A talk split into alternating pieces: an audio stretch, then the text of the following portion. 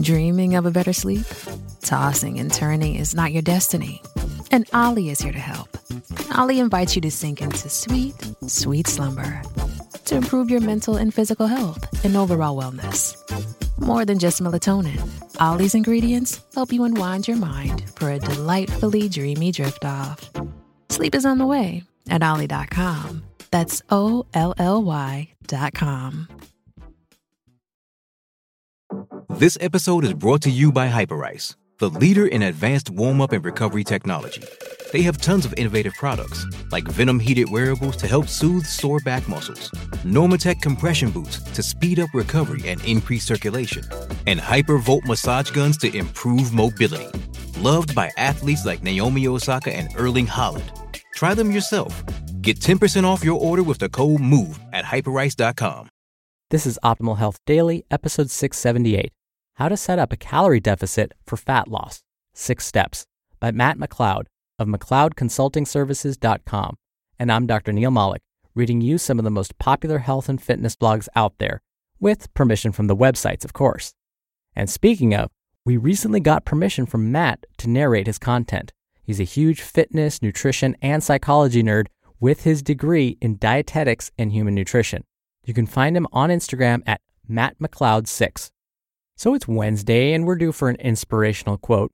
I actually happened to be reading a book on the science of happiness and stumbled upon such a quote. So here we go. Finish each day and be done with it. You have done what you could. Some blunders and absurdities have crept in. Forget them as soon as you can. Tomorrow is a new day, and you shall begin it serenely and with too high a spirit to be encumbered with your old nonsense. Ralph Waldo Emerson. And without further ado, let's get right to the post as we optimize your life. How to Set Up a Calorie Deficit for Fat Loss Six Steps by Matt McLeod of McLeodConsultingServices.com. Everybody is talking about it. Unless you follow Dr. Oz, the Keto Warriors, or the descendants of vegan gains, you've heard that a calorie deficit is the key to losing fat. We'll get into details later, but to refresh, a calorie deficit simply means your body is burning more calories than you're consuming. Think calories out greater than calories in leads to weight loss, with some few exceptions. A calorie surplus means you're burning fewer calories than you're consuming. Think calories out are less than calories in, which leads to weight gain. And if you're eating at your maintenance calories, you are burning around the same number of calories as you're consuming. Think calories out equals calories in, which equals maintain stable weight. Now, I could get deep into the minutia of calories in and calories out and how your body, quote unquote, burns calories, but you probably don't give about the science. What you do give about is me knowing the science and giving you the actionable steps to put into practice. And that's exactly what I'm going to do. So now your question becomes well, how do I know if I'm in a calorie deficit? Great question. I'm glad you asked because I'm about to share a secret with you. This is exactly how I set up a calorie deficit for my online coaching clients. So listen up. Step one buy scales buy a body weight scale and a food scale. These are reasonably cheap and some of the best investments you can make for managing your body. Plus, there are two things humans suck at estimating and remembering data. In fact, one study on daily food reporting showed even dietitians are off by up to 800 calories. Some non dietitians were off by over 1,000 calories. So, yeah, buy the scale so you don't do this. Step two download a food tracking app. My go tos are MyFitnessPal or Mike's Macros. The macronutrient calculator for MyFitnessPal isn't as great as the one for Mike's Macros.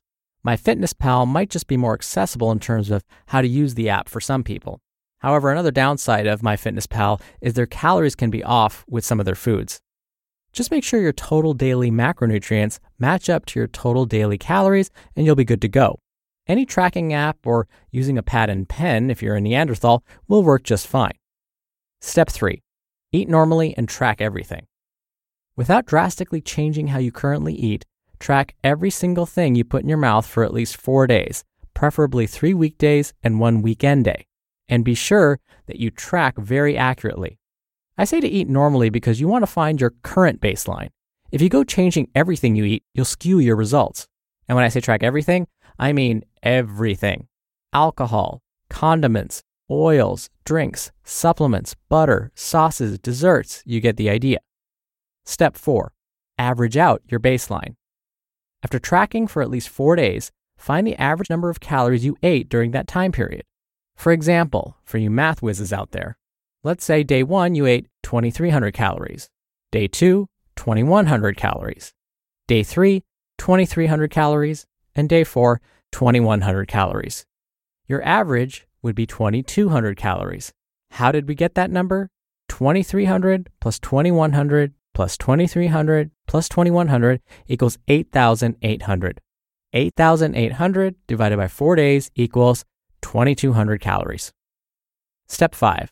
Remain consistent with tracking weight and food for 14 days. Once you have your average calorie amount, try to hit it within plus or minus 50 of that average. Do that every single day for the next two weeks, including weekends. And weigh yourself every day in the morning before you eat and after using the restroom first thing in the morning. It's important you try to mimic each day so you can get a realistic idea of what your typical intake and weight would look like. So don't do this while you're on vacation. Step 6. Analyze weight trends. If you followed step 5 correctly, we should now see a trend in what your weight does based off of how much food you're eating. If you're eating about 2200 calories per day and your weight is trending downward, not down every single day because weight fluctuates, but let's say over the course of two weeks, you're likely in a calorie deficit. If your weight is staying about the same, within a pound or so, subtract about 250 calories from your daily calorie goal and then keep that consistency. This is because if your weight is staying the same, it means you're eating around your maintenance calories. If your weight is trending upward, take away 350 to 500 calories per day because you're in a calorie surplus. To be fair, there are definitely more indicators of fat loss than just using your scale weight. However, it's a pretty good tool when determining a calorie deficit. I also have some of my clients take measurements, compare old clothes, and take pictures every four weeks to compare. If those tools suit your fancy more than the scale, go right ahead. Just be as objective as possible. And that's it. Now, you have to use trial and error to see what is going to work for you in the long run. But this should at least help you determine a baseline. In my opinion, this works much better than a random macro calculator because it's completely individual to you and your current eating habits. You just listened to the post titled, How to Set Up a Calorie Deficit for Fat Loss Six Steps by Matt McLeod of McLeodConsultingServices.com. Does Monday at the office feel like a storm? Not with Microsoft Copilot. That feeling when Copilot gets everyone up to speed instantly? It's sunny again. When Copilot simplifies complex data so your teams can act, that sun's shining on a beach. And when Copilot uncovers hidden insights, you're on that beach with your people and you find buried treasure. That's Microsoft Copilot. Learn more at Microsoft.com/slash AI for all. How do you feel great on vacation? Like really good? Easy. You go to Aruba. You'll spend your time relaxing on cool white sand beaches and floating in healing blue water. You'll immerse yourself in natural wonder and find your center on an island where things move at your speed. You won't just feel great, you'll feel relaxed, renewed, and ready for life. That's the Aruba effect. Plan your trip at aruba.com. Thanks again to Matt for his permission to narrate from his site. And now for my commentary. I know I've said this many times before on this show.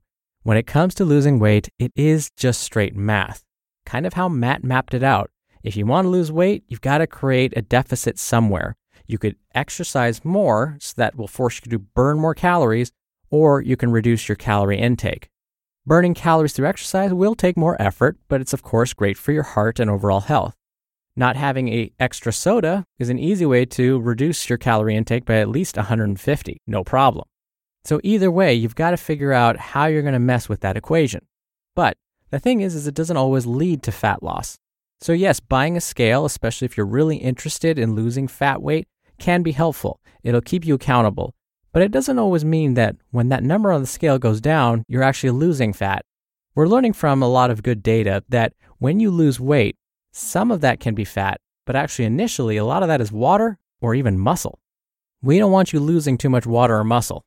And so, one way to combat this is to be sure your diet is balanced and that you incorporate some physical activity, particularly resistance training.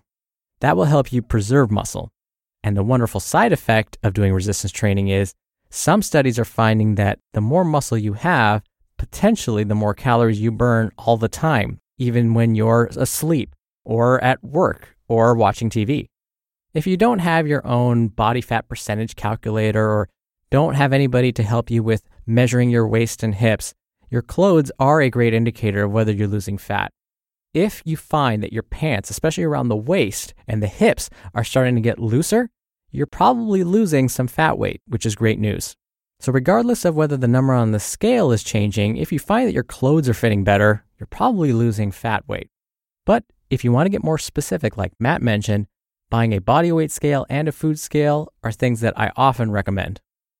All right, really quickly before I go, now that we're about a week away from the end of the month, I can't believe it, just a quick reminder that we give away books to random people on our mailing list on the first of every month. So if you want to be a part of that for free, plus get some spreadsheets to help you optimize your life, come by oldpodcast.com and join the weekly newsletter. Again, that's oldpodcast.com, and it's totally free to join. All right, that'll do it for today. I'll be back for the Thursday show tomorrow, so stay tuned for that, where your optimal life awaits. Hello, Life Optimizer. This is Justin Malik, creator and producer of this show and Optimal Living Daily, the brother podcast of this one. Literally, I'm Dr. Neil's brother.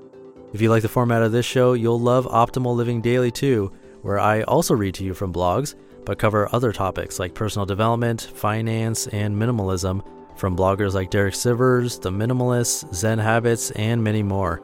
So for more amazing content read to you for free, come subscribe to Optimal Living Daily too, and together we'll optimize your life. You've been listening to Optimal Health Daily. Be sure to hit the subscribe button to stay up to date on each new episode and head to oldpodcast.com that's OLDpodcast.com for a free gift, as well as more actionable tips and resources to help you maximize your potential. Thanks for joining us, and remember, your optimal life awaits.